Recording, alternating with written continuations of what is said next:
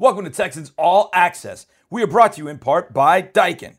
Hey, Texans fans, get a home field advantage this summer with Daikin Air Intelligence tips you can use to beat the heat in your home.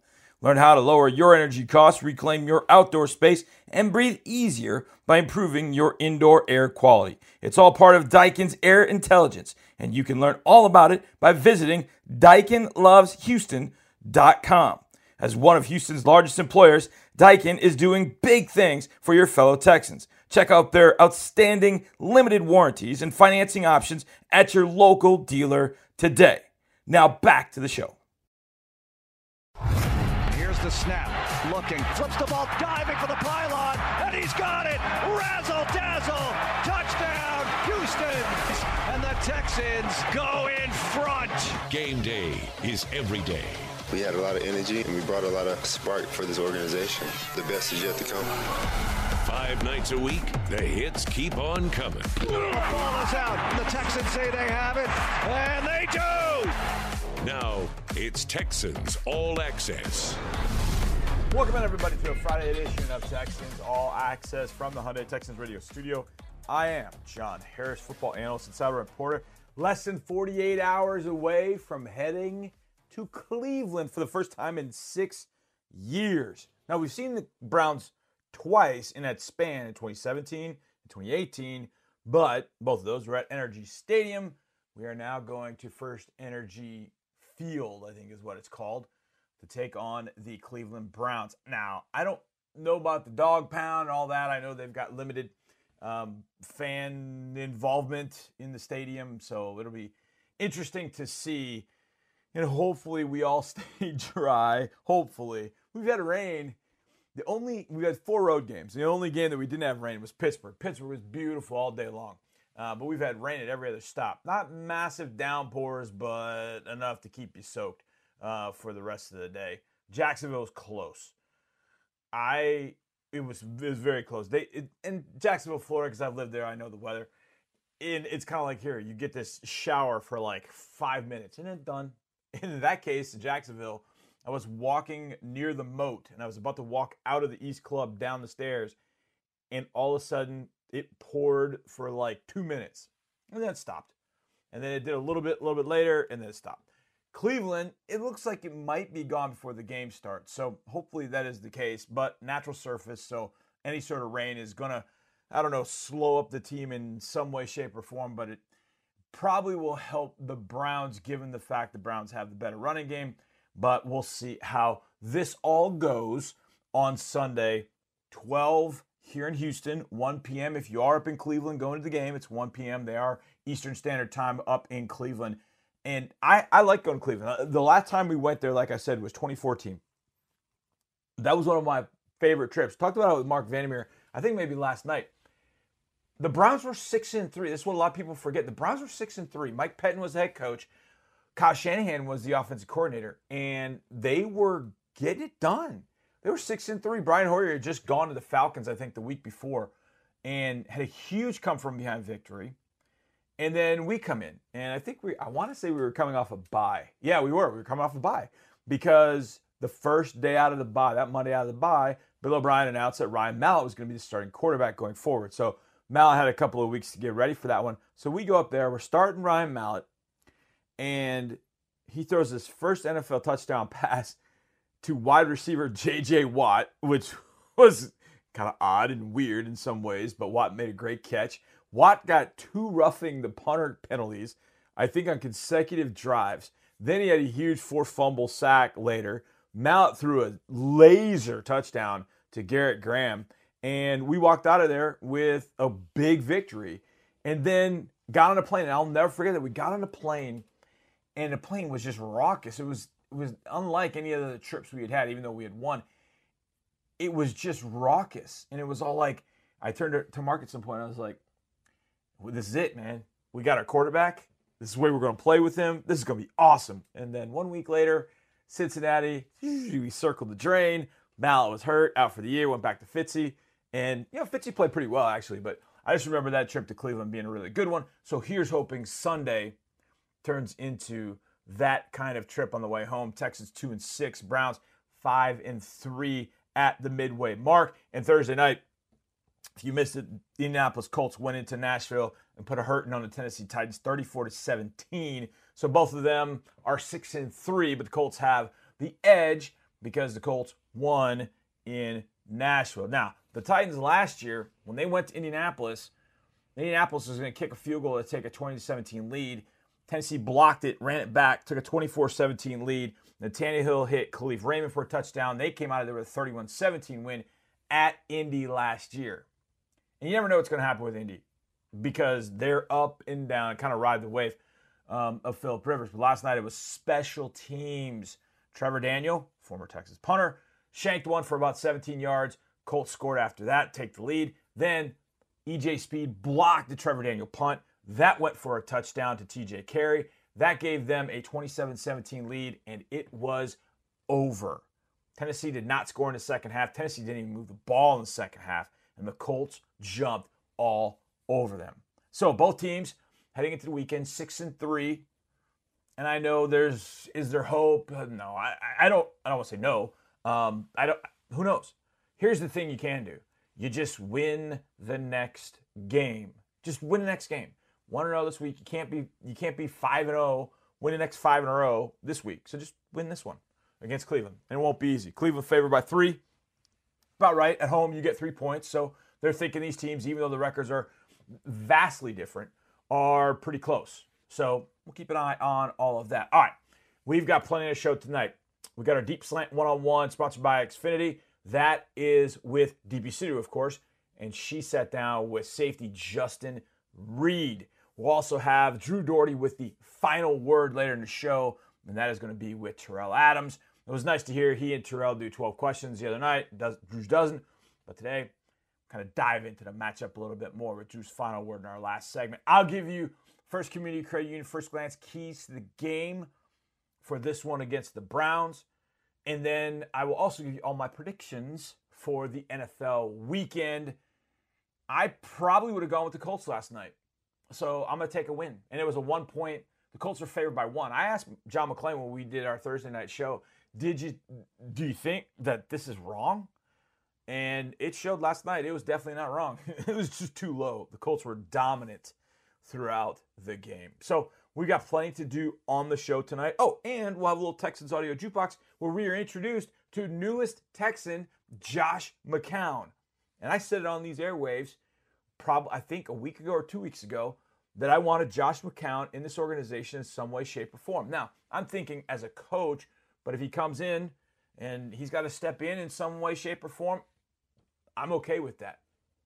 I told you I gave you a homework assignment a few weeks ago on Josh McCown. Go watch episode eight, I think it was. That's the last episode. And then go find the episode, I think it's either five or six, where McCown is featured. You'll fall in love with the guy if you haven't already. Even all you Stephen F. Austin people, you'll fall in love with him too, even though he went to Sam Houston State. So, anyhow, Josh McCown in the building. We'll hear from him later in the show. Whitney Mercilus talked today about dealing with the COVID and what he thought about Josh McCown being there. So we'll have a little Texans audio jukebox a little later in the show. But right now, let's get it. Let's get into our hot reads, and they are brought to you by Geico. And Geico's coming with some good news, folks. You want to save 15% on car insurance? All you got to do is call Geico or go to geico.com, and they will take care of you. And it takes no more than 15 minutes. All right, our first hot read each and every Friday is Mark Vandermeer taking the opportunity to sit down with the head coach of the ball club. So he sat down today with interim head coach Romeo Crennel to talk about the Browns, going back to Cleveland, and everything involved in this game on Sunday. Mark? So, coach, what's it been like getting ready for the Cleveland Browns? They started the season running the football so well. I know the injury to Chubb slowed them down a bit, but what about stopping that ground game in this one? Well, stopping the ground game is always important, particularly for us since uh, we haven't been great at it. So uh, we're going to have to do a good job against their running backs, and and you know they got two of them now uh, who run very well, and so uh, we're going to have to load it up a little bit. I I think that they will realize that that's what we have to do, and so we're going to see play action passes, bootlegs, you know, to take advantage of the linebackers trying to fill the run. Um, So if we can stop the run, that'll take a lot of pressure off the linebackers so they don't have to feel as fast and then be able to get bodies in that underneath throwing area.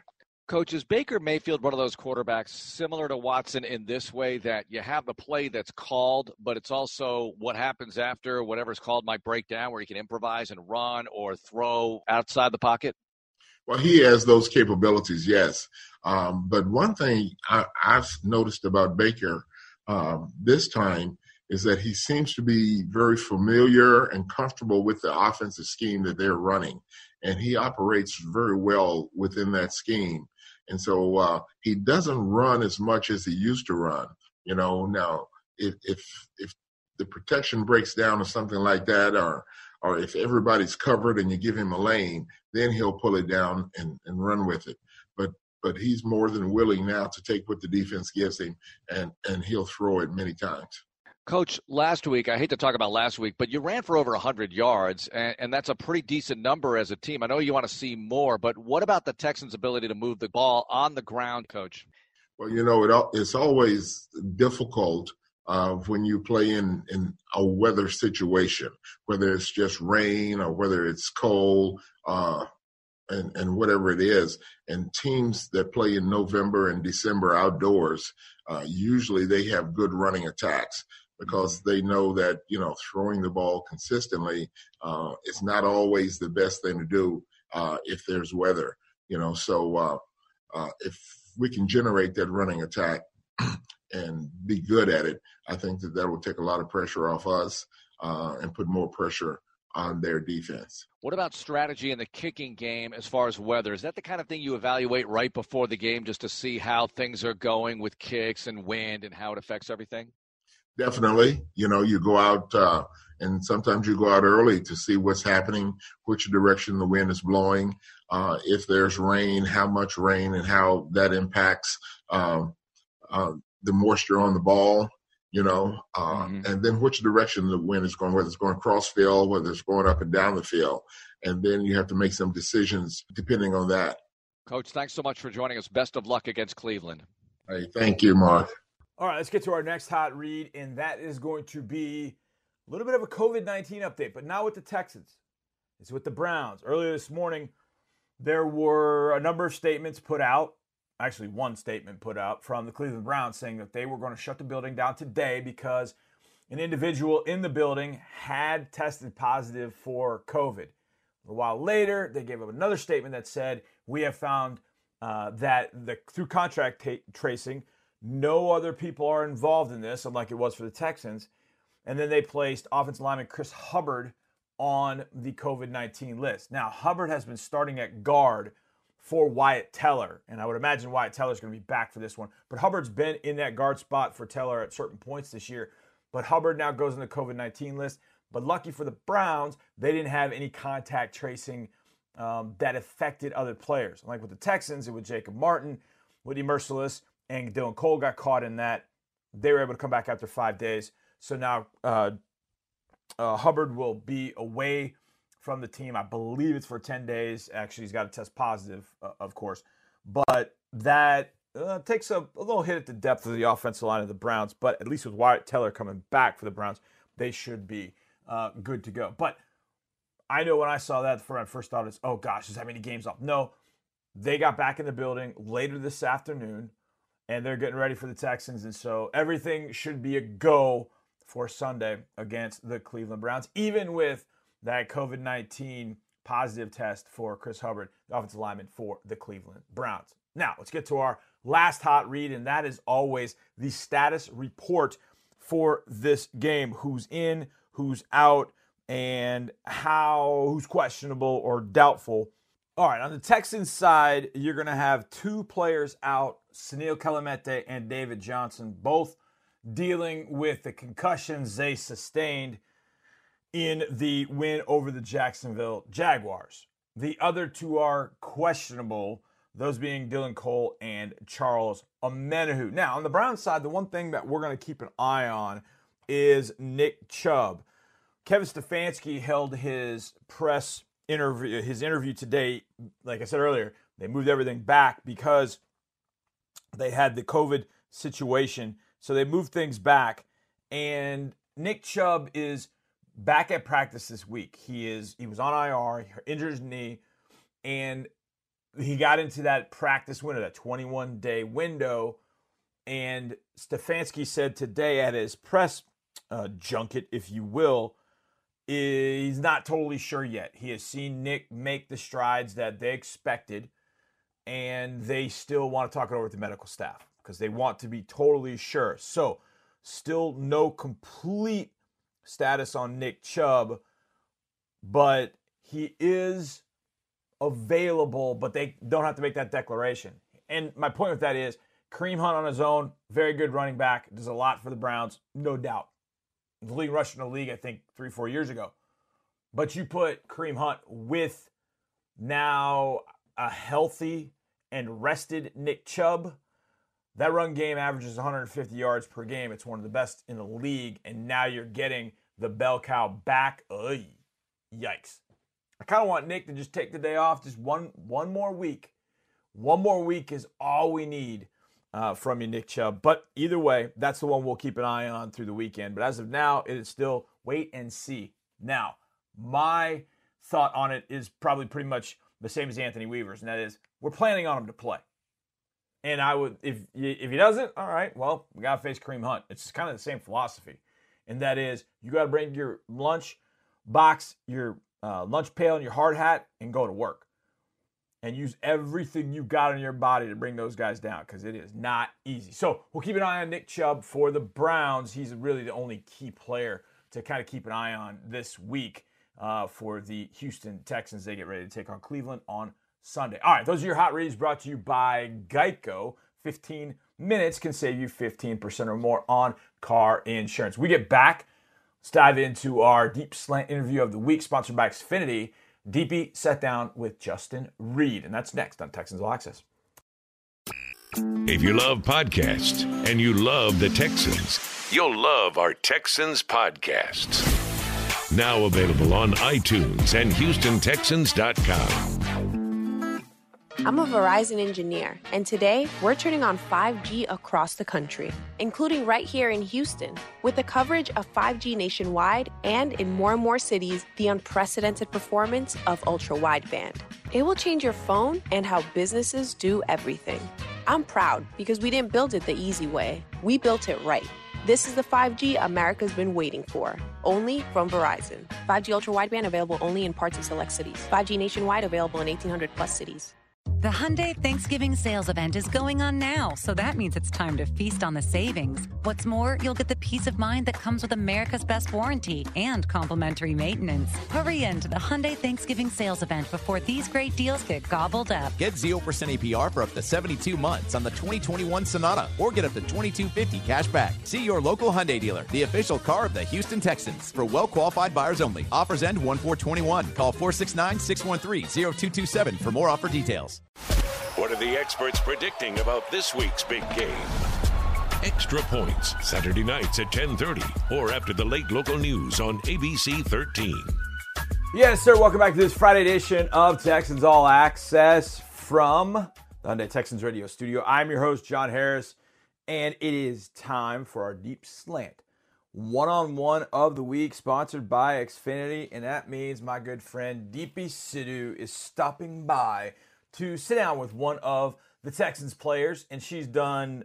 I mean, these are great. The one she did with Collin Gillespie was absolutely fantastic. I can only imagine that this one with Justin Reid is going to be as good. So here we go, deep slant. One on one of the week, sponsored by Xfinity. DP sits down with Justin Reid. Before I ask you any questions, we talked to Eric Murray the other day and we asked him about all these Zoom calls and these Zoom meetings that you guys are having. Uh, who's the most disruptive on Zoom? Who's always got the dog barking or the kids crying? Or the or most the disruptive noise? in the Zoom calls? Yeah. Man, that's a good question. It, it probably gonna be AJ Moore or Key, Keion Crossen, one of the two, man. The the dynamic tandem, man, and especially in Zoom, but they're gonna be one of those guys for sure. Guys are characters. That's really funny because Eric thought it would be him. He's like, I've got a dog, I've got a baby. He's like, it's just. Uh, he was saying it was it was probably going to be him. But. Yeah, even Murray pretty solid about you know turning the mute on and off whenever he needed, you know, whenever he's speaking and not speaking. All right, let's talk about you. How's year three going for you? Obviously, it's not the season anyone expected, but Mhm. for you personally, you've had some big plays this year. You blocked a field goal against the Titans. You had that big fourth down stop against Jacksonville. Tell me how it's been going for you so far. I feel like I made a couple of plays. I feel like I've grown a lot in the three years being here on the mental side of the game, just understanding professional football, how offenses generically work, especially getting to know our division rivals and what their strengths and weaknesses are. Um, we're all not exactly happy about where we are right now. You know, still have a lot to fight for this season and still a ways to go. Still got a bunch of games to play, including the exciting one this week against Cleveland.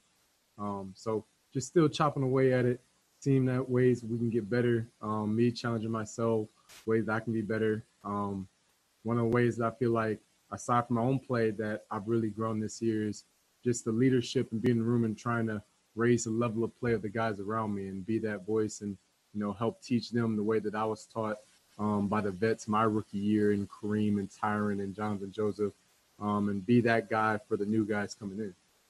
I mean, I can't help but think about JJ and your third years because JJ's first two years, the Texans made the playoffs. The third year was a really disappointing season in 2013, and and you were here for the for the 18 and, and 2019, where the Texans also won the division and made the playoffs. So this has got to come as a surprise for you. Kind of weird. Yeah, I didn't even know it happened. You're like just that. like JJ, Justin. Right.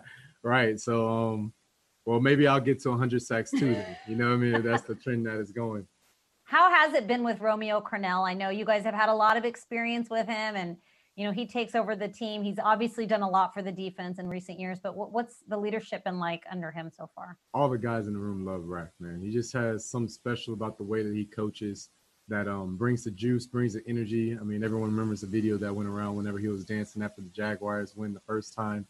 Um, he just really knows how to get the juice and energy out of the guys and get guys really excited to be on the field and play football and play physical and play hard. I think he's done a great job, you know, and he's a defensive guy too, which I enjoy being on the defensive side of the guy. So he's really started, you know, challenging the defense on being better, you know what I mean, making more plays and getting fourth down stops and raising our level of play overall. He said that you've re- really settled into your role, that you're playing more in the box uh, these days in these last few games, and you, you've done really well. You've got some tackles, and you seem really comfortable there. How how has that been for you adjusting to your role? Um, We've put in a new scheme this year um, with the coverage we've been running with all the cover threes and everything, and um, I have I've, I've settled into it. I feel comfortable in the defense. I've really started to get a feel for it, especially in the last couple of weeks. But just continuing to build on that. You know, I mean, there's always ways that you know we can keep with the disguises, make things a little bit better. You know, what I mean, the crisper drop and things like that. But um, I have settled into the role. I'm starting to have more fun, um, making a couple more plays in that role down low and uh, having a good time doing it. What is it that you like playing um, in the box so much? Is it that you're closer to the ball? Is it you get to land a few Yeah. more hits? What What is it about that yeah, that I feel like? like it's just a lot more action. You know, I get to be a little bit more instinctive, being close to the ball. I get to fit in the run a lot more. Um, you know, you get to do a little bit of everything. Get the blitz off the edge. I didn't get get the blitz nearly as much my first two years as I get to do now with all the exotic patterns that Coach Weave is putting in. Um, so I had fun with it. So when training camp started, you had to get used to Eric Murray uh, playing alongside you, which which you guys did really well. But then throughout the course of the season, there's been a lot more changes, either with injury or whatnot. Um, Eric Murray's playing a little bit more nickel. You've got Lonnie Johnson at safety. With everyone else transitioning around you, how has that made your job a little bit harder, or what have you had to do to sort of adjust to that? Well, for me, it's just been about staying flexible, staying versatile. Um, one of my strong points is I really know the defense extremely well in every position in it. So whenever injuries happen or anything happens to where we got to switch a guy around, I really feel comfortable switching, playing in the deep part of the field, down low, maybe even a star um, if the team needs me to do that too. Um, so we got a couple of guys that are flexible and dynamic and you know have versatile abilities that they're able to move around positions. So for me, it's just about putting everybody in the best place possible for the defense to be solid and make plays.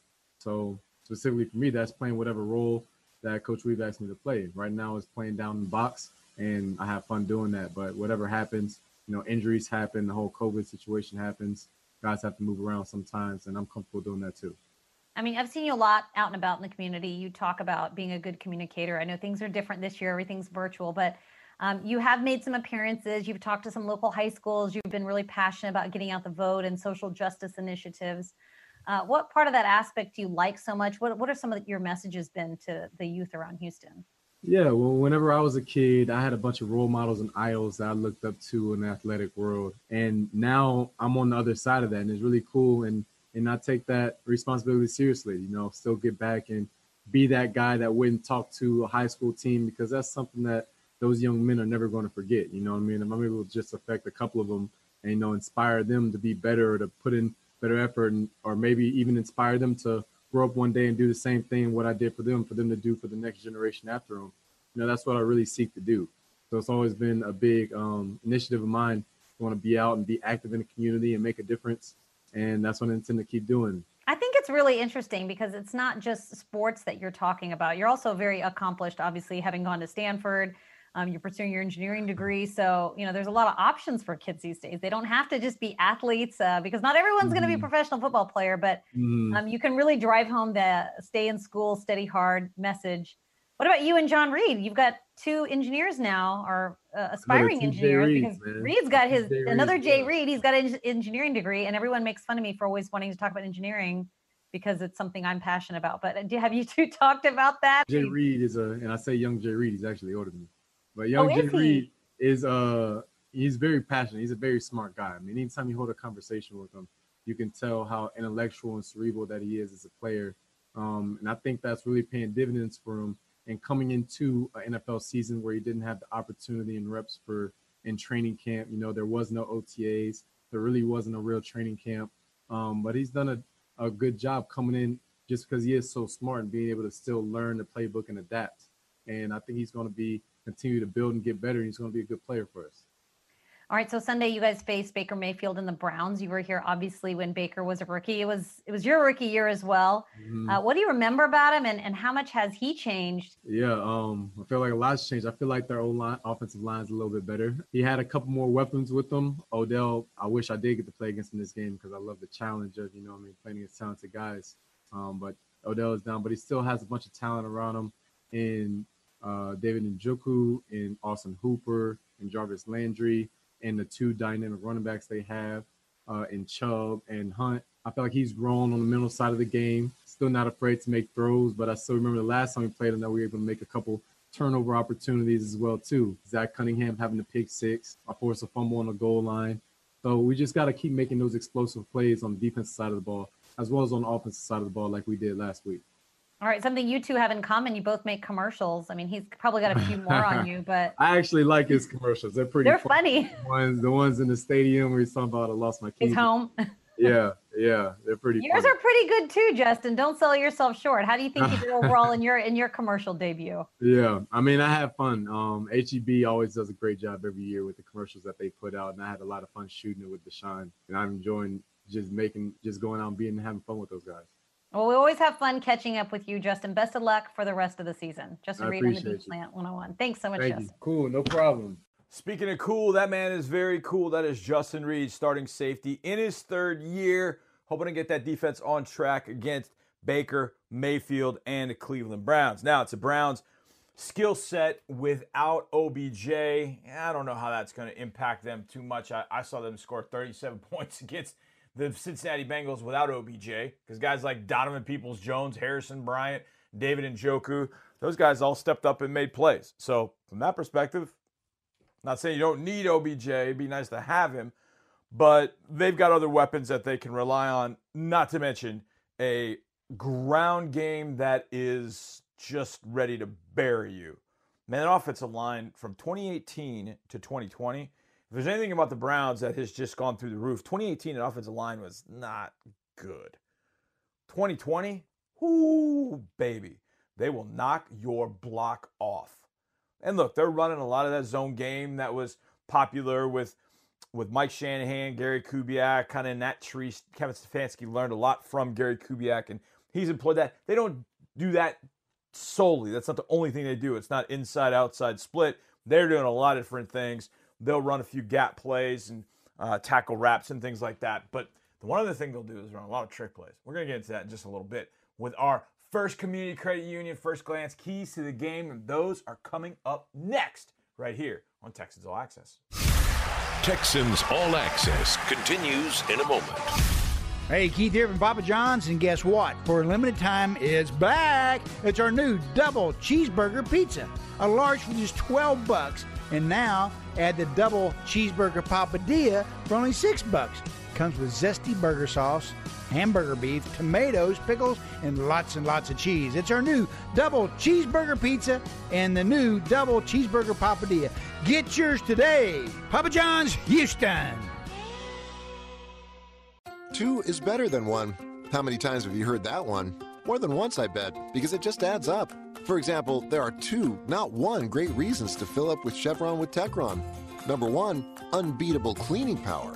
And number two, or maybe this should be number one, unbeatable mileage. Plus, Chevron puts Techron in every grade, every gallon of their gasoline. So that's two, no wait, three unbeatable reasons to go with the one and only Chevron with Techron. Care for your car.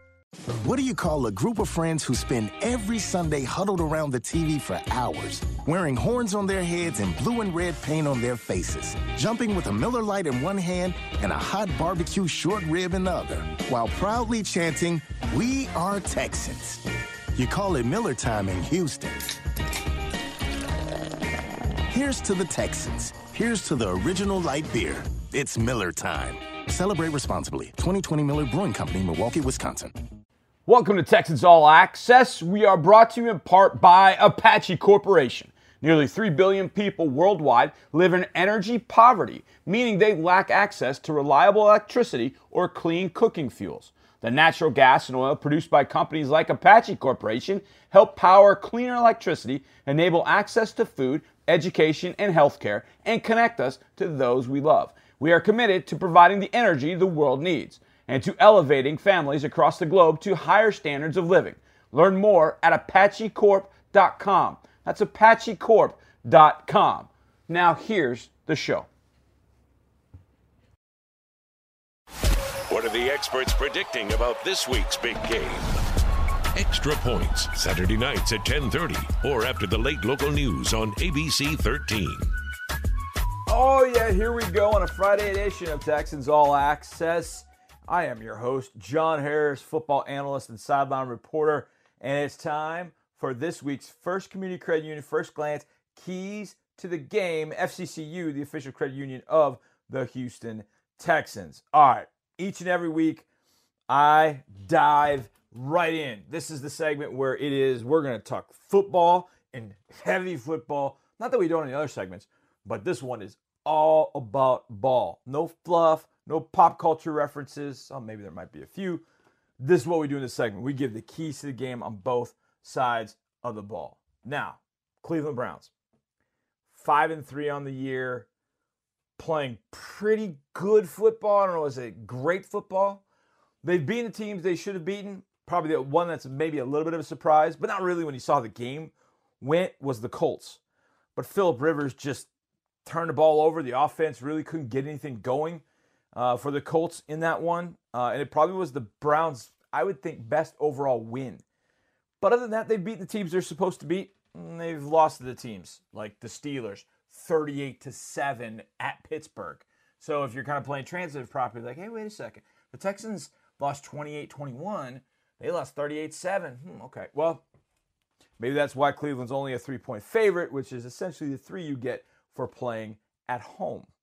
So, that being said, let's dive in to these offensive keys for, I'm sorry, the defense's keys to stopping the Browns offense.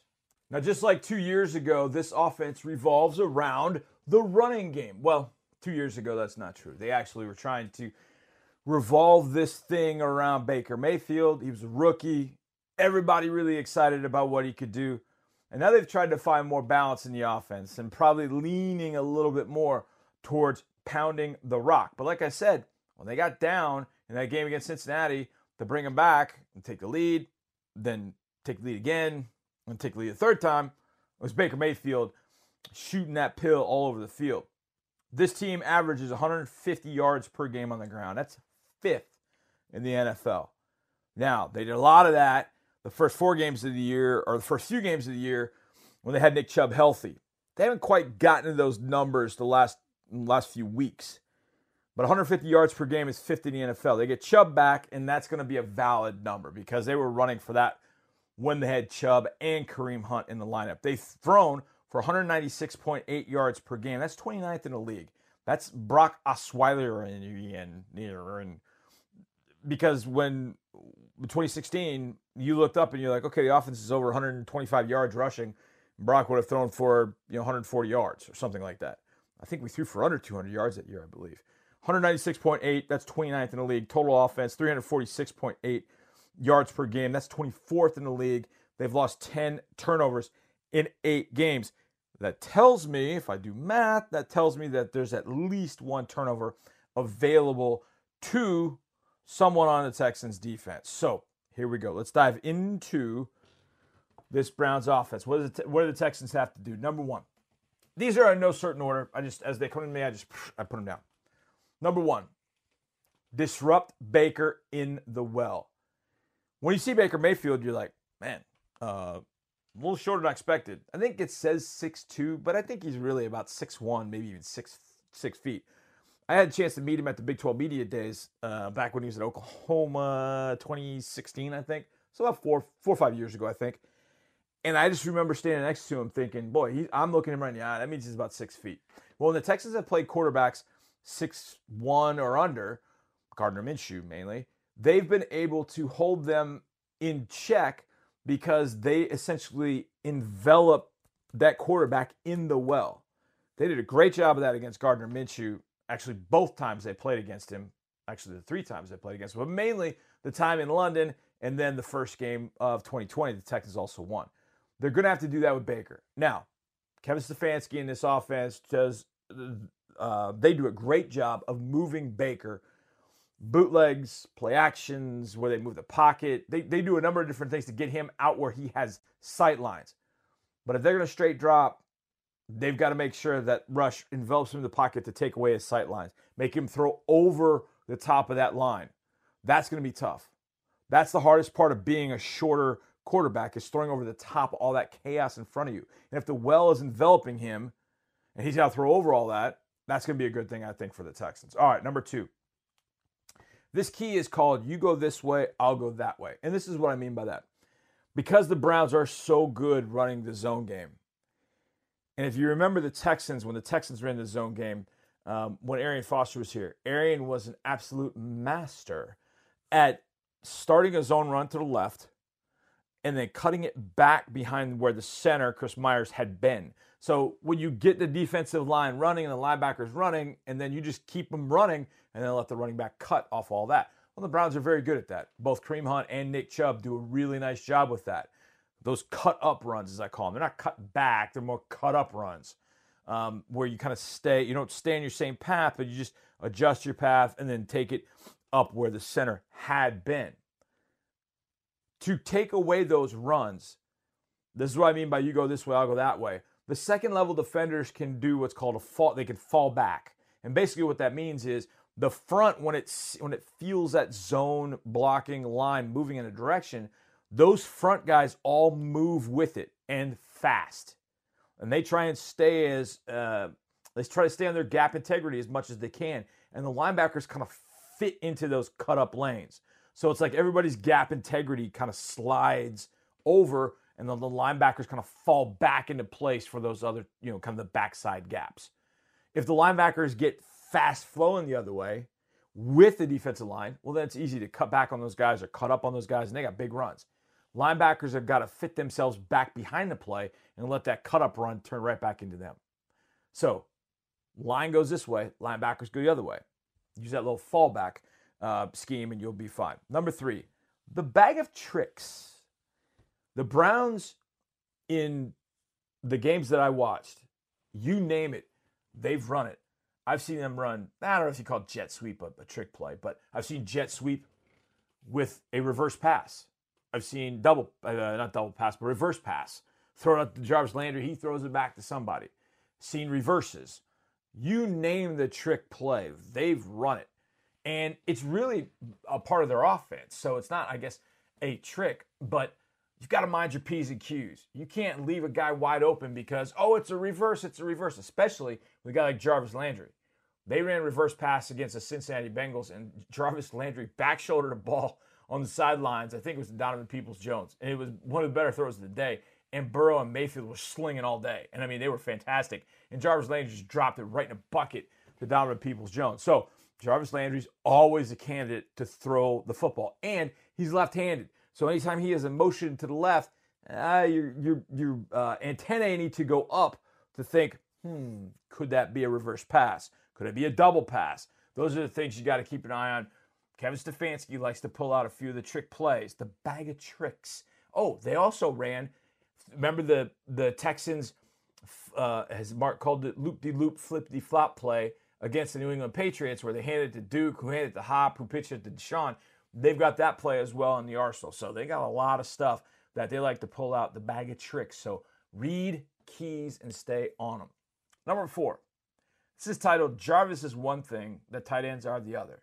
I will never, never in any way, shape, or form denigrate Jarvis Landry, ever. I think he is a fantastic wide receiver. And that and this is not meant to denigrate him. I think he is a he is someone the Texans have to be aware of. But he's not a burner. He runs great routes.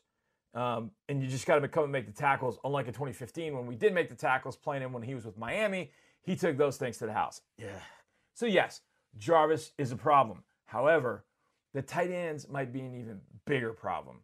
Austin Hooper, David Njoku, and Harrison Bryant, who's a draft pick in 2020, all of those guys are kind of like wide receivers.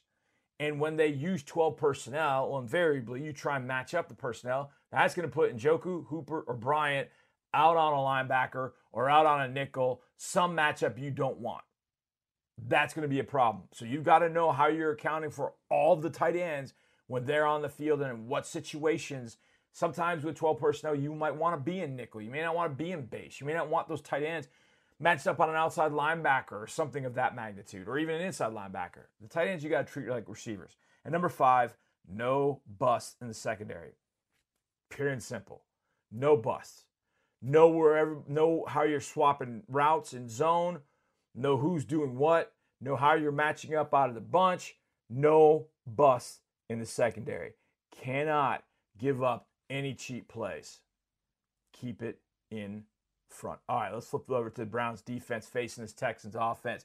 They give up only 106.8 yards per game on the ground. However, last week, or two weeks ago against the Raiders, excuse me, they gave up 209 rushing yards. Josh Jacobs hit them where, where they weren't and really out schemed them too. There's some good plays I've seen from that game where Josh Jacobs really had nobody there, 12 yard gain. So he was able to pile up a number of yards against the Browns. So that 106.8, it's okay, but there have been teams that have just gotten track meets with them, like the Bengals did, and just said, we're going to just throw it every down. We don't need to run it. And they didn't. So take that for what it's worth. That's 11th in the league. Passing yards, they give up 264.6. Circle that as a key in a second. That's 24th in the league. They give up 371.4. That's 20th in the league.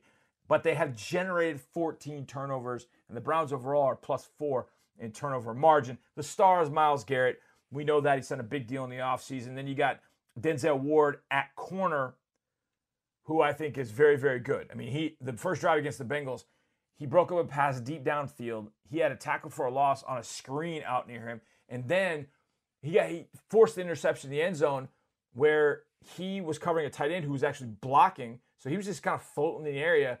Joe Burrow went to throw it. Denzel Ward skied, tipped it, picked off in the end zone. That was all in the first drive. Denzel Ward's a fantastic player.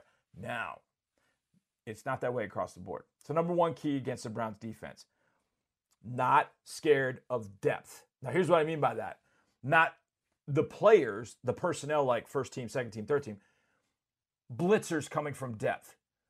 I don't know how many times I saw Kevin Johnson as the nickel coming from one side from depth where it looked like he's going to be in coverage, and then he blitzed, and then a backside, a defender, edge defender on the other side would drop. They ran that blitz, I don't know how many times against the Cincinnati Bengals. A ton. You've got to know how you're going to pick that up, especially when you're an empty. When you're an empty, you got to figure it out. It'll only be four guys rushing.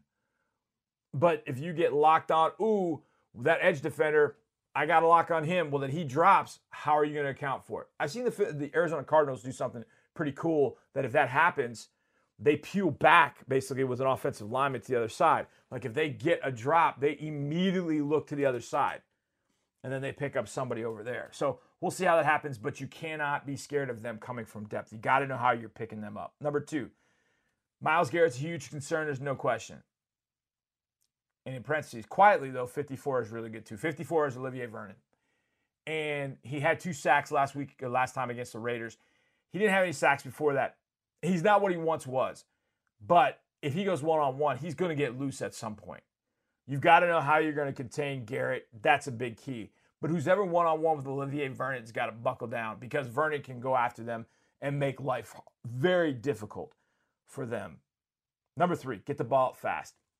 There's something A, I, we all want Deshaun to do, but B, this is something that quarterbacks that had success against the Raiders did, or against the Browns did.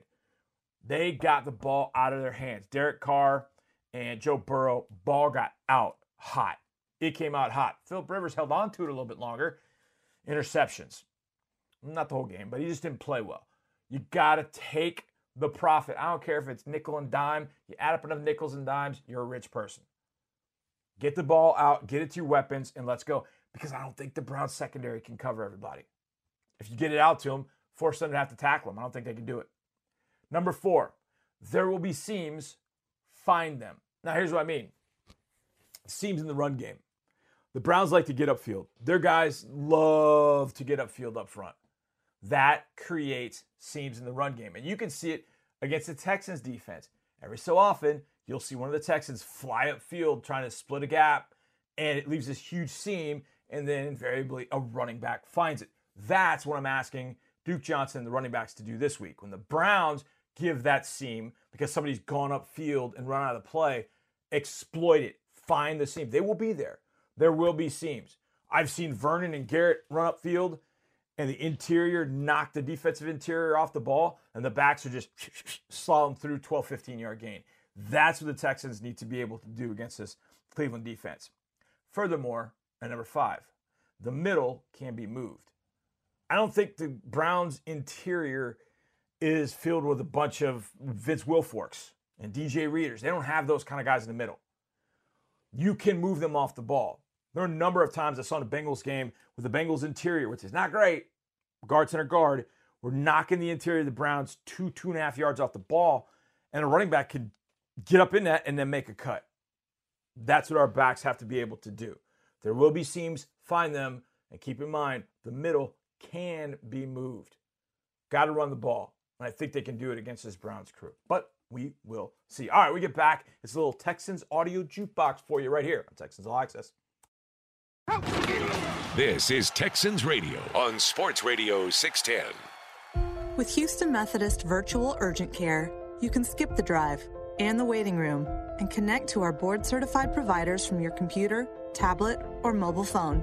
Virtual urgent care visits are available 24 7, no appointment needed, even on weekends and holidays.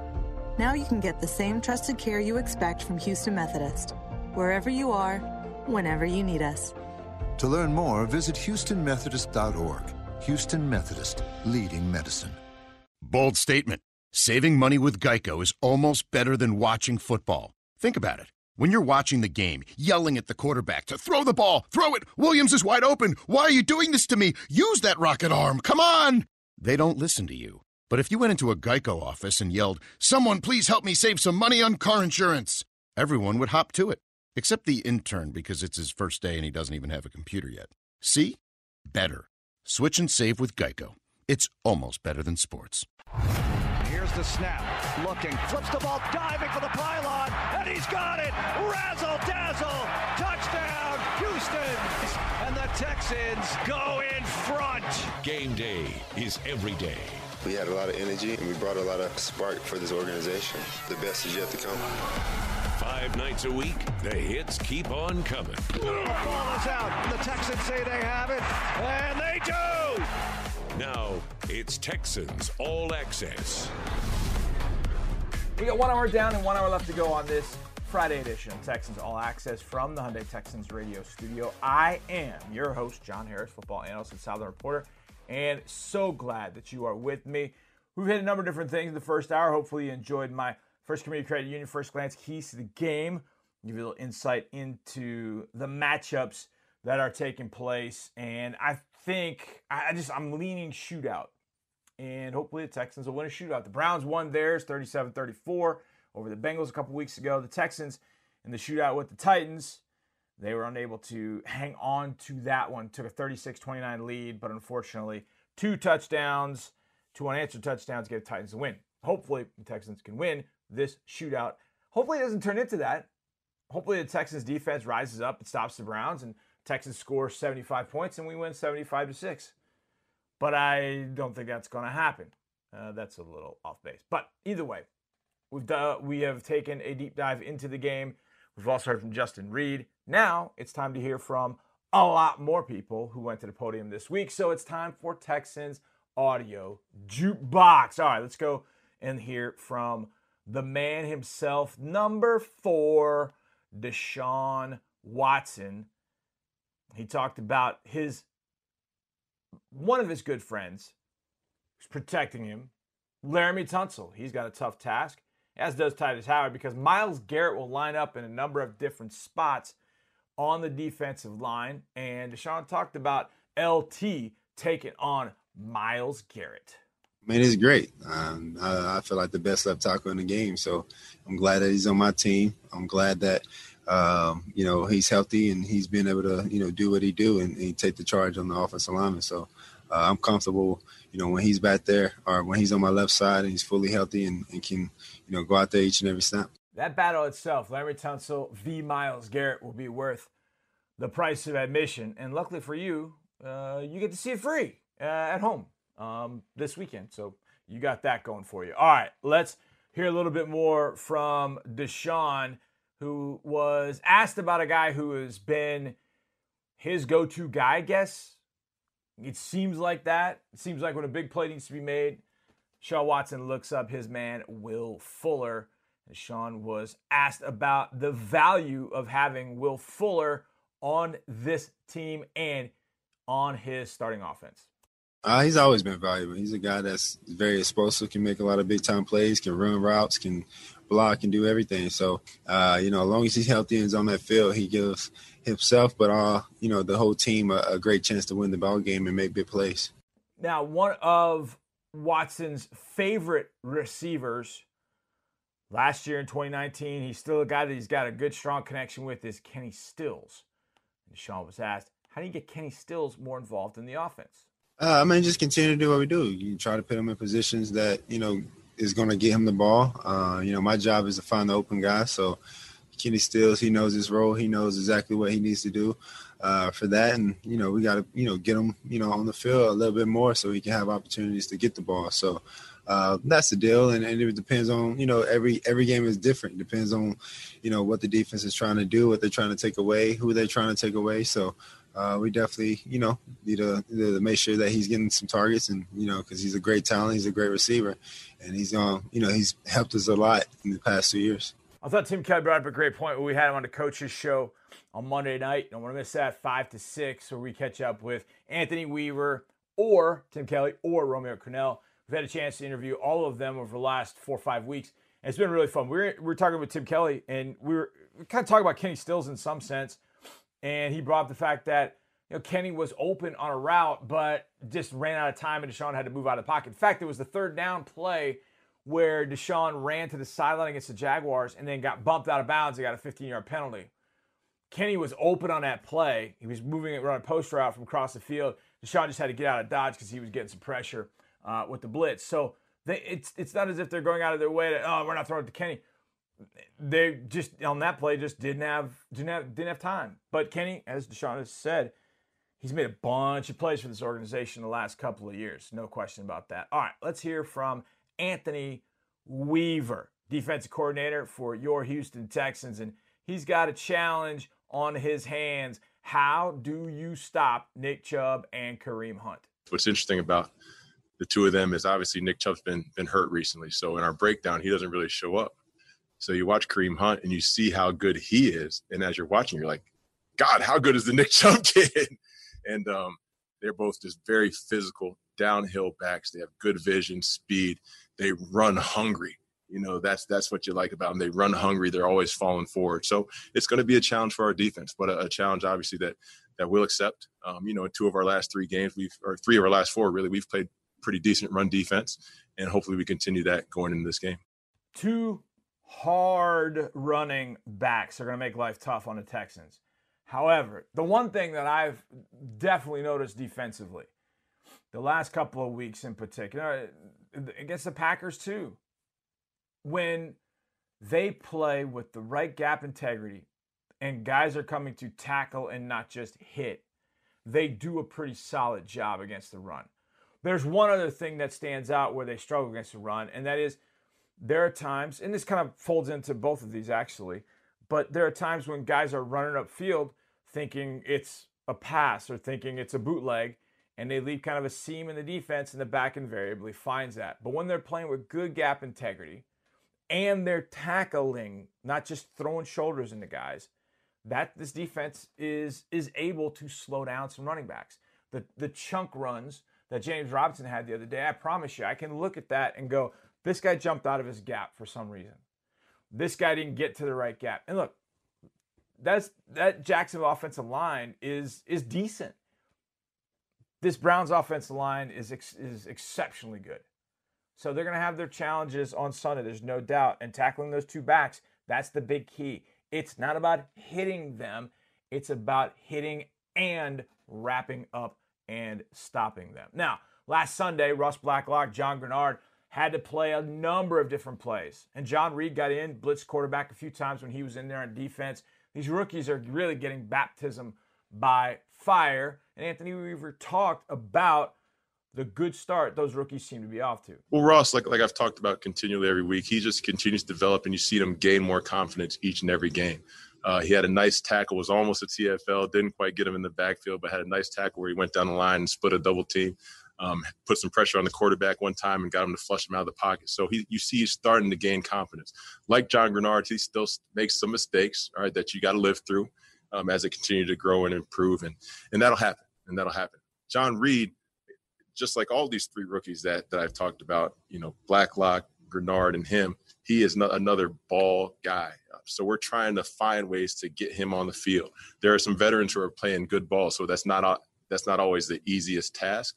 But he has a trait, and one of those traits is his ability to blitz. All right, so we're trying to use him in, in situations where we can put him out there and get him after the quarterback. And obviously, because he can also cover, now it puts the offense in conflict about what he's going to do.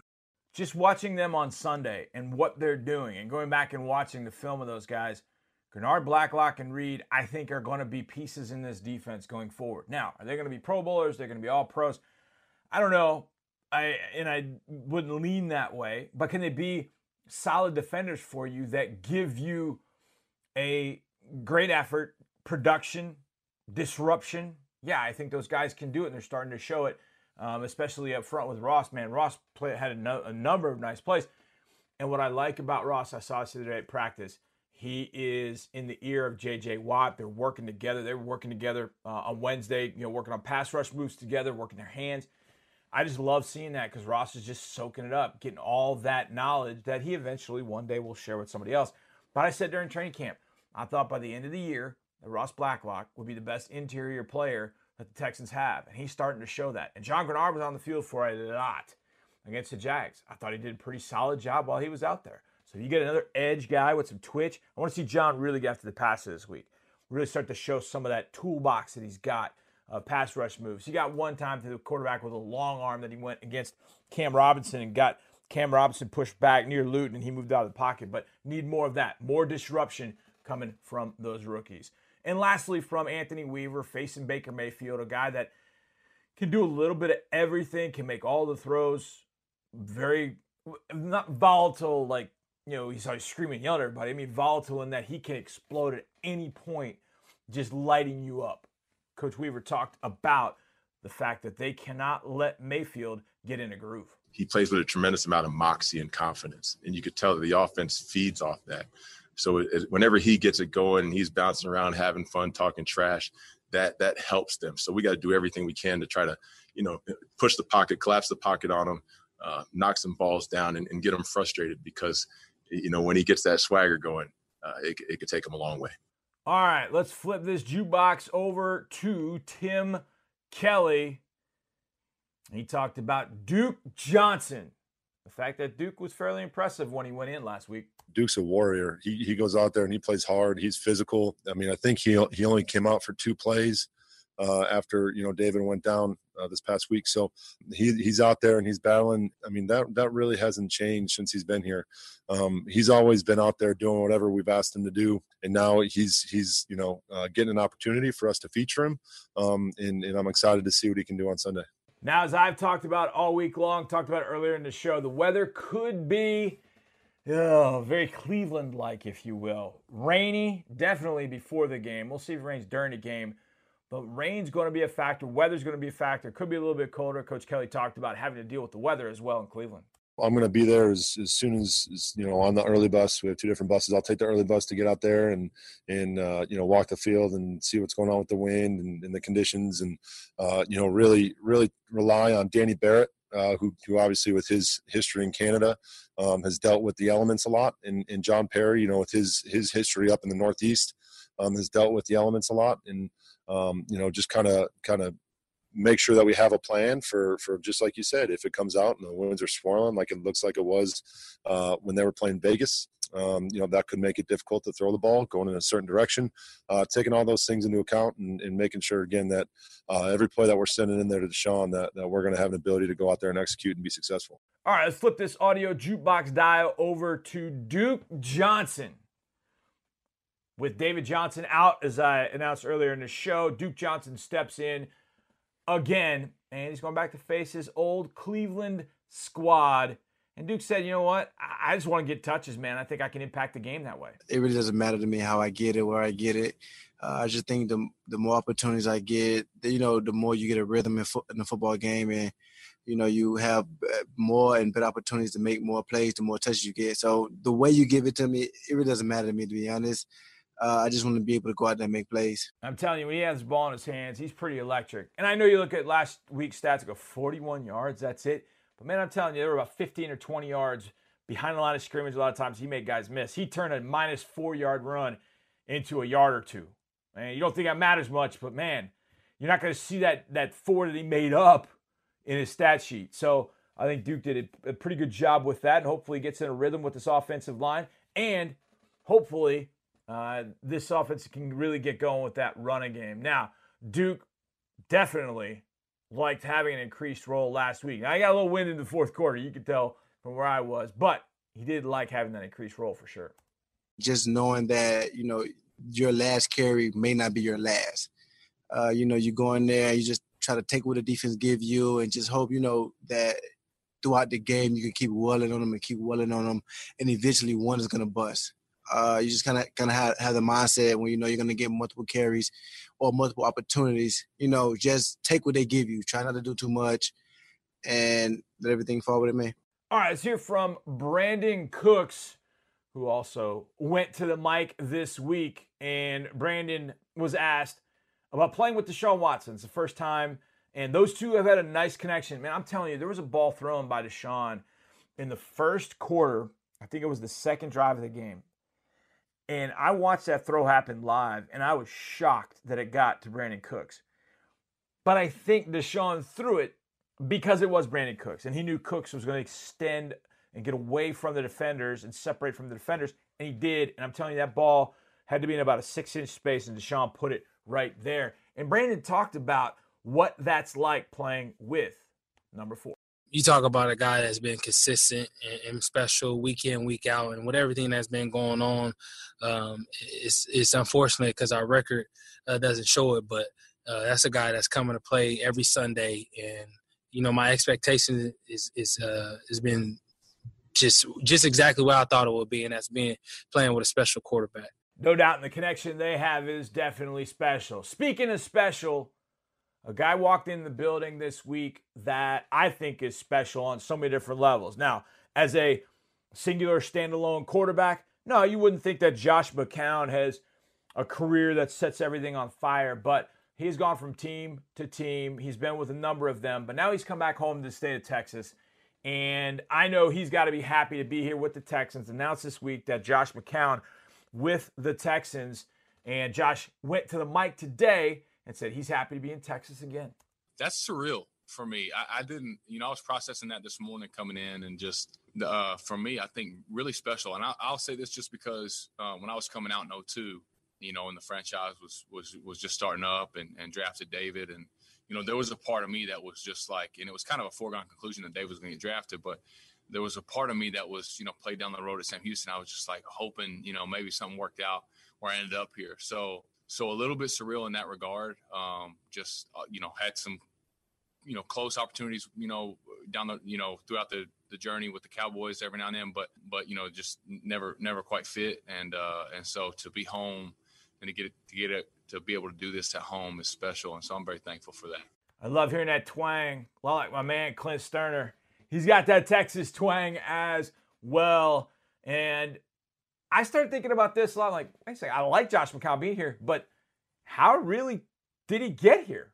One man played a pretty strong role. Executive Vice President of Football Operations, Jack Easterby. We did have conversations, and it was, you know, it was just more of what this team has to offer and and why it was a good fit, you know, and and uh, you know, just wanting to add experience to the quarterback room, wanting to add, you know, uh, you know, somebody else that could that could, you know, play if needed if they got down the stretch, and and uh, and for me, looking for a fit that was that was closer to home, you know, and uh, um, I don't know necessarily that I would have made this move, you know, with anybody else other than you know somebody that was a couple hours from from the house. So so that was the biggest thing, and you know, the conversations with Jack were just you know trying to get to understand just you know where this team was at, where where it was headed, and and uh, and then you know learning a little bit about Deshaun.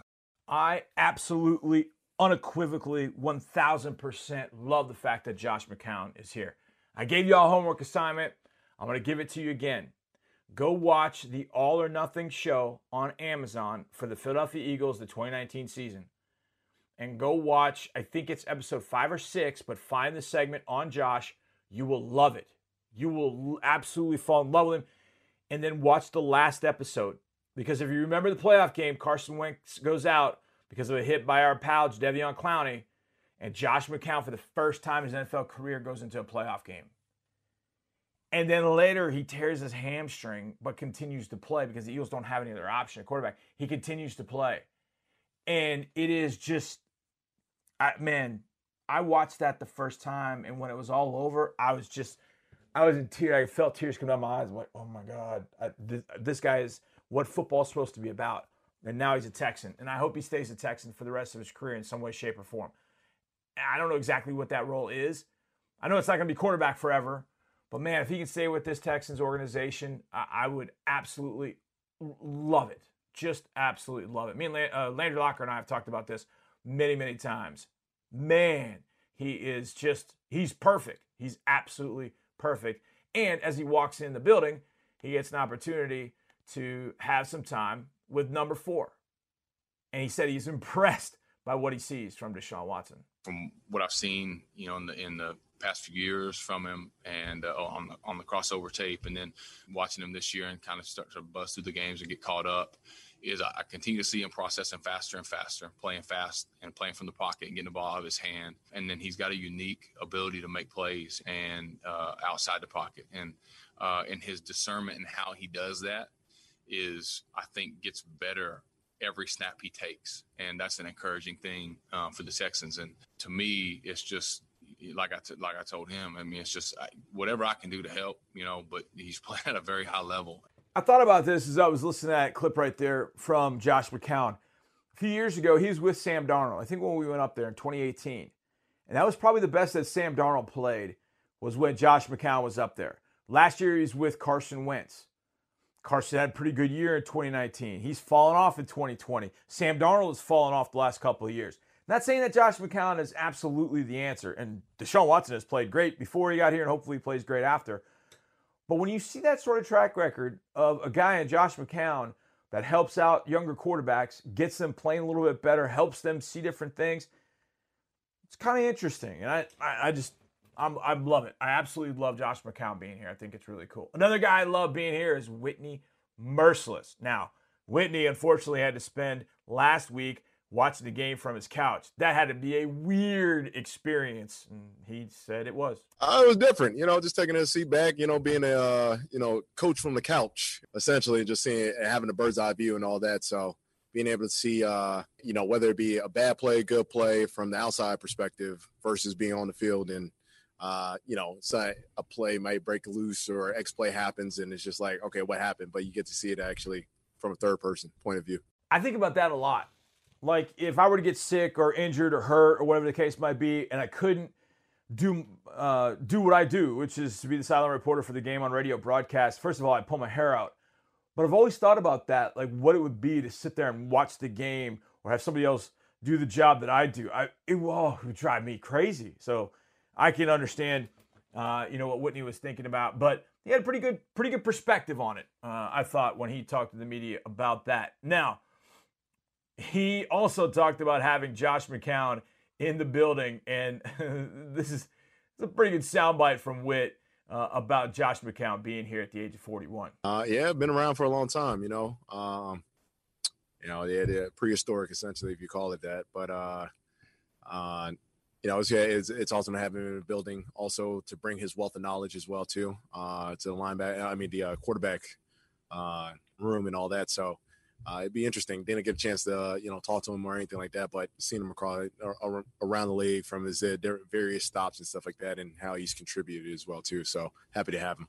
Yeah, no doubt happy for Josh McCown to be here, and I think over the next how many ever weeks, people are going to feel the same way. But prehistoric, boy, man, that's tough for the 40 somethings, which I am a little bit older 40 something than Josh McCown, but very, very cool to see Josh McCown in the building. And great Texans audio jukebox. All right, we get back.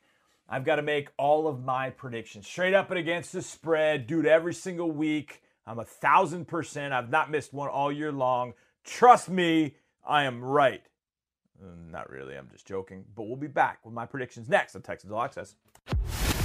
Texans TV takes over Saturday nights. Catch extra points, followed by Texans 360, Saturday night at 10:30 or after the late local news. The Houston Texans scratch ticket from the Texas Lottery is your ticket for a chance to win up to $100,000. And it's your opportunity to enter promotional drawings for a chance to win an away game trip on a private plane, VIP season tickets, luxury suite tickets to a home game, and more. So get your Houston Texans scratch ticket today. Houston NFL Holdings LP, all rights reserved. For detailed game odds and information, visit txlottery.org or call 800 375 6886. Must be 18 or older to purchase a ticket or enter a promotional second chance drawing. Play responsibly. Hey, Houston, Keith here from Papa John's. Have you heard about our picks for six? it's a special just for you. It lets you mix and match all kinds of different things, all for just $6 each. You can choose between our papadillas, a medium one topping pizza, cheese sticks, wings, poppers. How about some garlic knots? Even the garlic parmesan breadsticks are included, and all kinds of desserts. So try the picks for six from Papa John's today. Order online or give us a call. Better ingredients, better pizza. Papa John's, Houston. Welcome to Texans All Access. We are brought to you in part by Daikin. Hey, Texans fans, get a home field advantage this summer with Daikin Air Intelligence tips you can use to beat the heat in your home. Learn how to lower your energy costs, reclaim your outdoor space, and breathe easier by improving your indoor air quality. It's all part of Daikin's Air Intelligence, and you can learn all about it by visiting DaikinLovesHouston.com. As one of Houston's largest employers, Daikin is doing big things for your fellow Texans. Check out their outstanding limited warranties and financing options at your local dealer today. Now back to the show. What are the experts predicting about this week's big game? Extra Points, Saturday nights at 10:30 or after the late local news on ABC 13.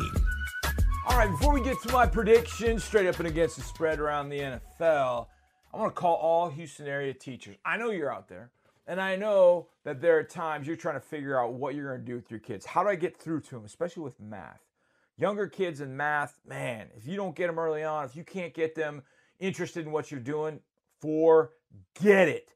They're not listening to anything. And as they go further on in math, because they have to, they struggle. So, how do you make it fun? How do you make it informative? And how do you get your kids better at math? Well, Sign up for Toro's Math Drills presented by ConocoPhillips. Toro's Math Drills is a video series designed to help third and fourth graders learn how to tackle math in the classroom.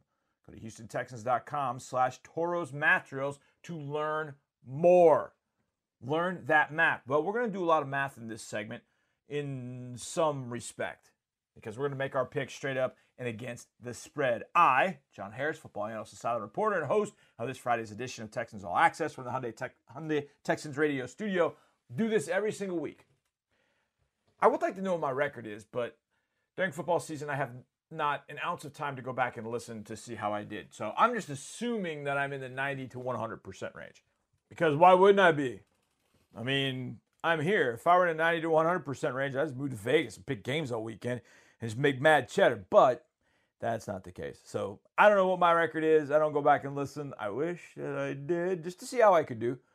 But that said, this, man, I'm telling you, NFL is hard to pick. It's very, very difficult to predict.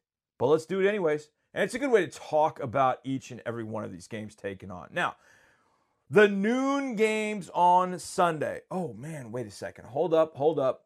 Get my music. Get my music. There it is. Okay, we're good. Got my music. Now it's time for picks. Here we go. First game out of the shoot. Texans, Browns. You know I never pick that game. I don't go against my heart and my head, but Cleveland's favored by three and a half. That's gone up a little bit. So they must be getting some uh, action going the other way to try and get things uh, going in the right direction. So I won't pick Texans Browns, but Cleveland is a three and a half point favorite. That's gone up actually since this afternoon, the last like two or three hours. When I looked at this last, it was three. Now it's three and a half. So won't pick that one. You know how I feel. Texans to win and to cover, and hopefully that happens. All right. Next noon game takes place in the Motor City in Detroit. Lions suffering last week. Oh, the Vikings ran all over them. Oh, it was ugly. Washington, I don't think anybody expected them to be great. Even at 2 and 6, they still have been really competitive in games. They've been physical, they're good defensively. They just haven't had all the pieces come together offensively. They've struggled at quarterback. Dwayne Haskins was in, he's out. Kyle Allen was in, and he got hurt. Alex Smith came in last week. Threw for a lot of yards, but he also threw a lot of interceptions. So I'm going to go Lions. Lions are favored here by four and a half. That feels about right where it should be. It should be a three or four point win. So I'm going to do this. I'm going to give the Lions the win, but I think the Washington football team's going to get under that four and a half. So I'm going to take the points with Washington. Uh, straight up, I'm picking the Lions to win. Jaguars are taking on the Packers. Oh boy. In Green Bay, Jake Luton gets a chance to face Za'Darius Smith, Preston Smith, Sean Gary, but it doesn't appear that Jaire Alexander is going to play for the Packers. That won't make a difference in the win or loss, but could it make a difference in the point spread? 13 and a half points. No, Packers will win this by 17. Packers win, Packers cover, Packers move to 7 and 2, and the Jags move one step closer for Trevor Lawrence. Oh boy. All right. NFC East battle. The leader in the NFC East, the Philadelphia Eagles, are 3 4 and 1. They go to New York, uh, New Jersey, to take on the New York Giants. The Giants are coming off a win last week against WFT. The Eagles step in here at 3 4 and 1.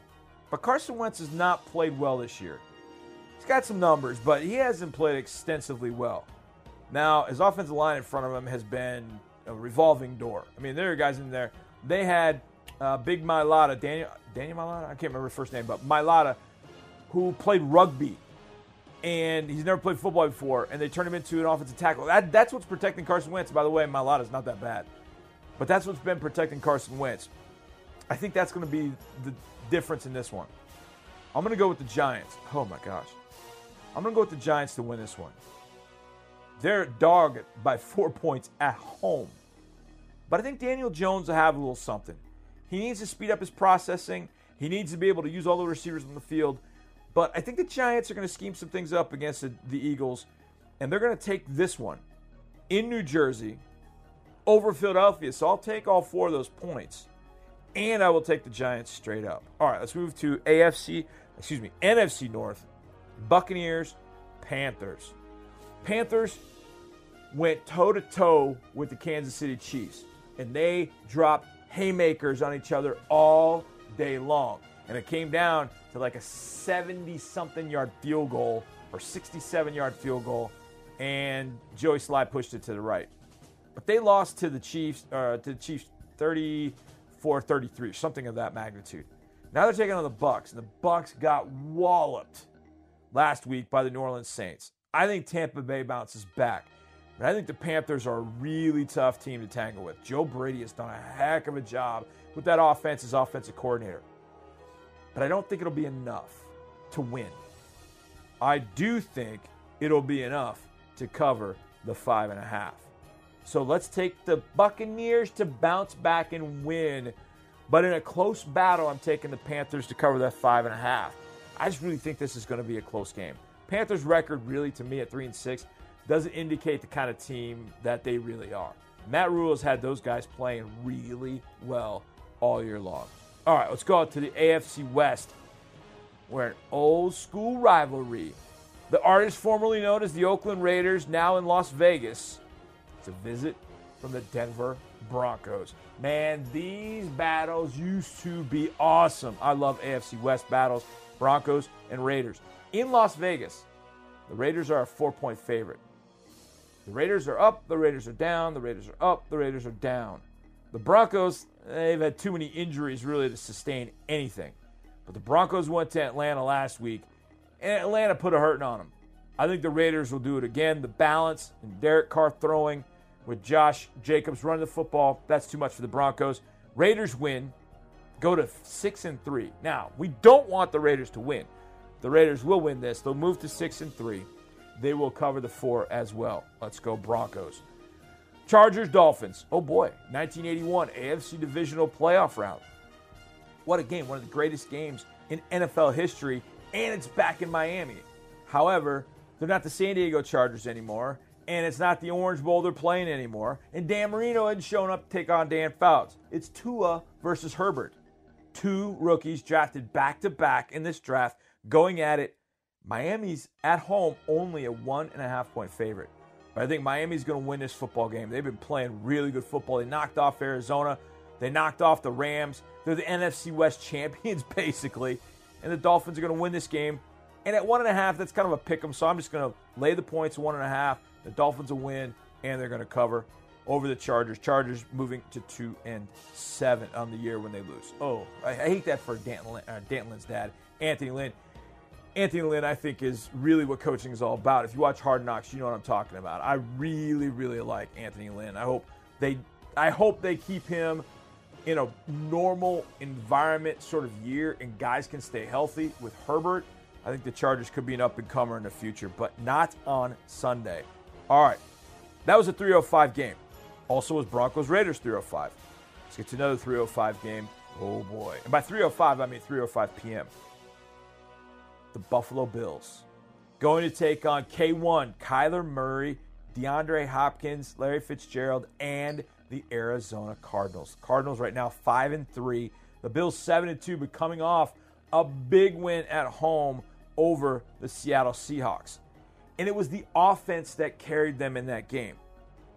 And that's what makes me think the Bills are going to win this thing. The Arizona's favored by two and a half. So essentially, Vegas is saying the Bills are a little bit better than Cardinals on a neutral field, even though it's not a neutral field. I think the Cardinals will struggle to slow down Josh Allen in this offense. And then when they do have some modicum of success, the Bills will go back to running the football.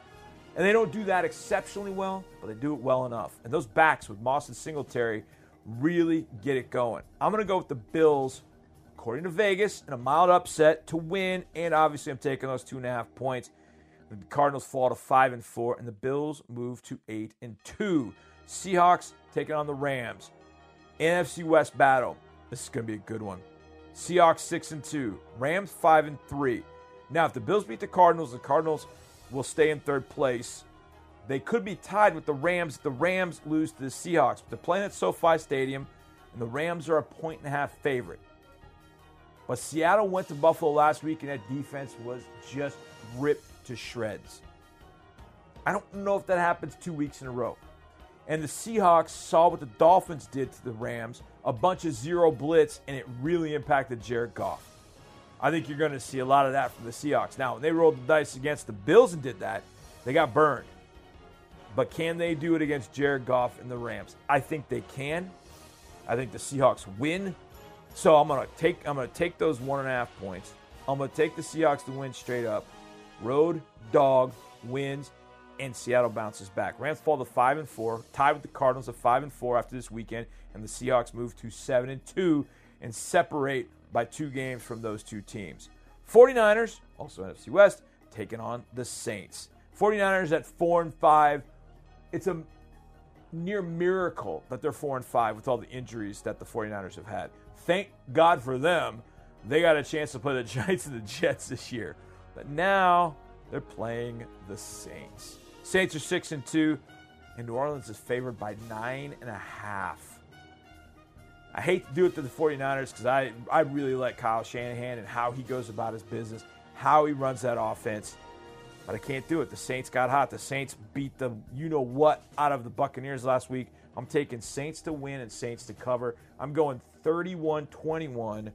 Saints win this thing. 10, more than 9.5. Saints win and Saints cover the 9.5. Also, an afternoon game. Joey Burrow takes on the Steelers for the first time.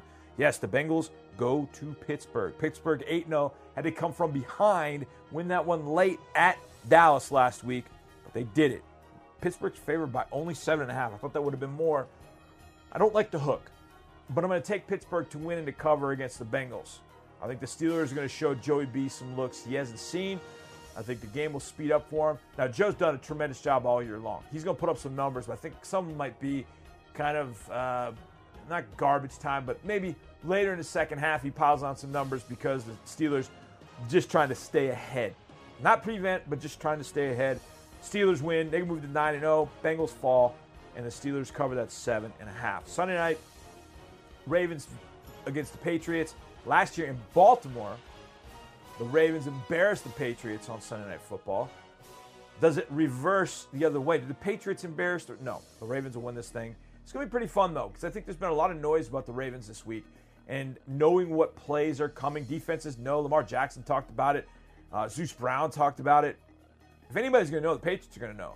Here's the dumb thing if you know what the plays are, you don't tell everybody, you don't call it out. You got to come up with something where you look at somebody, give them the eye, and that's where you go. Patriots are going to get inside that seven. Baltimore wins. This is going to be like 1916, something like that. Ravens to win, Patriots to cover. And then Monday night, Vikings, Bears. Ugh, I can't believe we got to watch Vikings and Bears again. Let's go Bears at home. Minnesota, how about this? Minnesota's three and five. The Bears are five and four. Minnesota on the road is favored by three. Let's go with the Bears in an upset then. So give me those three. Give me the Bears to win. So there you go. There are your predictions straight up and against the spread. Coming up next, it's Drew Dougherty with the final word. And this week, it's Tyrell Adams. That's right here on Texans All Access. This is Whitney Mercilus, and you're listening to Texans Radio. Don't touch that dial, or else. My name is Dean Grant of Resolute Oil. We were poised for significant growth in 2020. When the pandemic hit, it stopped us in our tracks, derailed us. We spoke with Amegy right away because we believed in Amegy and believed that they would come up with the best solution available. Without Amegy Bank, we would not be in business today. They make you feel, they make you feel important. We're, we're an Amegy Bank customer for life. Amegy Bank, a division of Zions Bank Corporation NA, member FDIC, official business bank of the Houston Texans. Today tastes like game day at home, like assigned couch seating. tastes like coffee table dining and an ice cold Coke to cool down the heat. It tastes like the game you've waited for all week with friends you've known your whole life. Today tastes like watching football is supposed to. And it never tasted this good. Coca Cola. Together tastes better. What are the experts predicting about this week's big game? Extra Points, Saturday nights at 10:30 or after the late local news on ABC 13. Welcome back to a Friday edition of Texans All Access. It's our final segment of the show. Hopefully, you stick around for Drew's final word. And this week, it's with a guy that has done some tremendous things for this defense the last four weeks. I think it's four weeks. I'm trying to think of the first game that Tyrell Adams had to step in and take over for Benardrick McKinney, who was put on injury reserve. dealing with, I believe it was a shoulder that he had surgery on, and Tyrell had to step in. He said some good things. Last week, 12 tackles against the Jacksonville Jaguars. Had an interception in his hands. Oh, I guarantee you, guarantee you, this is how this thing it works. The mind. Tyrell Adams will be thinking about that dropped interception for the rest of his life. He'll be sitting down with his grandkids and he's like, Did I ever tell you about that time that I had an interception in my hands? And it could have been a pick six. In fact, it probably should have been a pick six. But he plays a big role. And this week, because of facing Kareem Hunt and also facing uh, Nick Chubb, we'll find out more this weekend, but my guess is he's going to play. So let's assume he's going to play. Facing Nick Chubb and Kareem Hunt, man, Tyrell Adams has got to mind his P's and Q's. He's got to have good eye discipline. He's got to read his keys, and then he's got to tackle like a monster. Well, he had 12 last week. He's at double digits. I think every game he's probably, I think he's played. Tyrell Adams has been fantastic, and he is with Drew Dougherty for our final word. We've got linebacker Tyrell Adams joining us now. Tyrell, it's great to be with you. Great to talk with you. Texans coming off a win over Jacksonville. Two part question. A, is there such thing as momentum in the NFL? And B, if there is, do you guys have a little bit of it, and how do you keep it going? Definitely, it's definitely definitely momentum. Everybody knows that, man. It's a uh, it's a big thing in the NFL for sure. Just trying to get that first win when you're getting that confidence under you. The biggest thing is just keeping it going, just kind of keeping that, that team camaraderie up. I guess especially in this time right now, November, which was a must-win month. So reiterate that with guys and understanding what's what's at stake now, and just kind of keep going forward. I think that's the biggest thing, and we kind of know what's what's at stake, just to have a winning season and kind of just finish this thing out strong. So nothing's far beyond reach. So we just keep working and see what happens. Yeah, there is still eight games to go, as a matter of fact, and you guys are always going to be in the playoff hunt when you have that much time in front of you. On a personal level, how do you think you've taken advantage of the opportunity you've gotten? From the outside, looks great. I mean, you've had double-digit tackles in just about every game you've played. But what have you thought of your personal opportunity you've had so far? Me personally, man, I'm definitely like for me personally, I'm hard on myself. Man, I left a lot of plays out there, a lot of plays that could have put us in a better position as far as on the field as a team and everything. So those those are plays that kind of like bother me the most. They think I think about the most. Of course, I played all right, but I still like feel like there's a lot left on the table for myself to prove to these guys and these coaches around me. Just kind of like lift this team. I, I tell myself all the time just to kind of just be that, just keep working it, just building that confidence within my teammates. Kind of like keeping that faith in me as I'm out there and trying to perform for them. Honestly, it's not for myself, it's for them. And I really kind of take that pride, just like making plays just to make them happy and make them enjoy it a little bit more. It's always enjoyable when you win. You're looking to do that against a Cleveland Browns team that and they can run the ball. Let's talk first about Kareem Hunt. He's been toting the rock the last five, six games with Nick Chubb out, and he's been pretty effective also catching the ball. He's, he's caught four touchdown passes. What have you thought of Hunt from what you've seen on tape in preparation for him? Oh, he's a talented guy. He's been kind of talented since he's been in the league. Extreme balance. A guy that's like knows how to keep falling forward, falls forward for the extra yards. So I think the biggest thing is just for us, like to tackle well, what you did last week.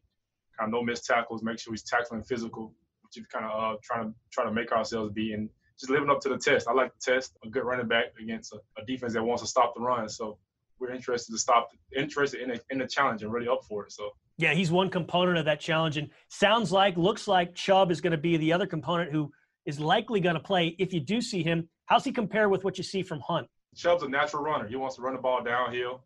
He's a physical guy. He loves to run the ball, which we like to see. So honestly, is again, I just like the challenges ahead of us. Kind of two good backs, two studs at running back, and it's a, a, a chance for us to prove our defense that we can stop the run. And leading the charge for them at quarterback is Baker Mayfield. He's been around for a few years now, still a young quarterback, but it seems like he's been sort of hot and cold at times this year, which happens. What are your thoughts on Baker Mayfield? What can he do, and what's the challenge he presents for you guys? Again, he's a talented quarterback. He uh, has a strong arm, can throw the ball, doesn't mind taking it down, getting get ready to run, running the boots and everything. So just be prepared for that. Just knowing he's a talented guy. So for us, we just make sure we're being on our p's and q's, having good eyes, being able to affect this, affect affect the pass game while also being mindful that he will take the ball down the scrim. All right. Have you played in Cleveland before? No, it's my first time playing up there. All right, it's going to be an interesting one. Well, best of luck to you, Tyrell Adams, as well as the Texans as you take on the Browns on Sunday in Cleveland. Appreciate it, man. I know what I'll appreciate. Well, those two, but I appreciate and will appreciate a huge win over the Cleveland Browns coming up this Sunday. Kick is at noon. keep in mind this weekend, Saturday night, extra points, Texans 360. That's on ABC after the uh, news that follows after the college football game on ABC. Don't miss those. Sunday morning, 9 o'clock local time, Sports Radio 610. Sean Pendergast, Seth Payne. They kick it off with the pregame show. Mark Andre and myself got the call. And then afterwards, you got Sean Pendergast and my man Clint Stoerner. And if you want to hear more from Clint with me on my podcast, Football with Friends, Football Takeover, that is my college football side of life, if you will. So go check that out. That podcast is up and available to you, as well as seven others that are really, really good. So go check it out. Talking a lot of college football. That was really fun with Clint Stoerner. He is part of our post game and a great part of our post game uh, festivities, if you will. So a huge thanks tonight to Deepi Sidhu, to Justin Reid, to Marc Vandermeer, to Romeo Crennel, to Drew Dougherty, to Tyrell Adams, to Brandon Porter back in studio, making sure everything's run, everything runs smoothly and I don't say anything I'm going to regret later on. And to all of you for listening, you guys are the very best. We'll see you on Sunday. Have a great weekend and go Texans. You've been listening to Houston Texans football. Brought to you by Reliant Energy, Ford, Texas Lottery, Geico, and by Kushada.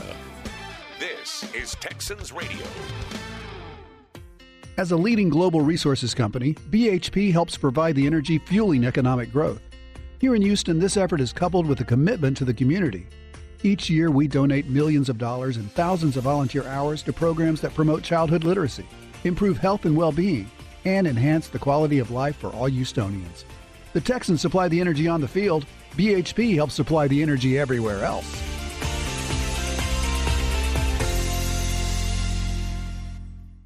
Hey, Texans fans, you are lucky dogs because the Texans have teamed up with Holmes Smokehouse to make the best tasting small batch pecan smoked hot dog, only available at NRG Stadium.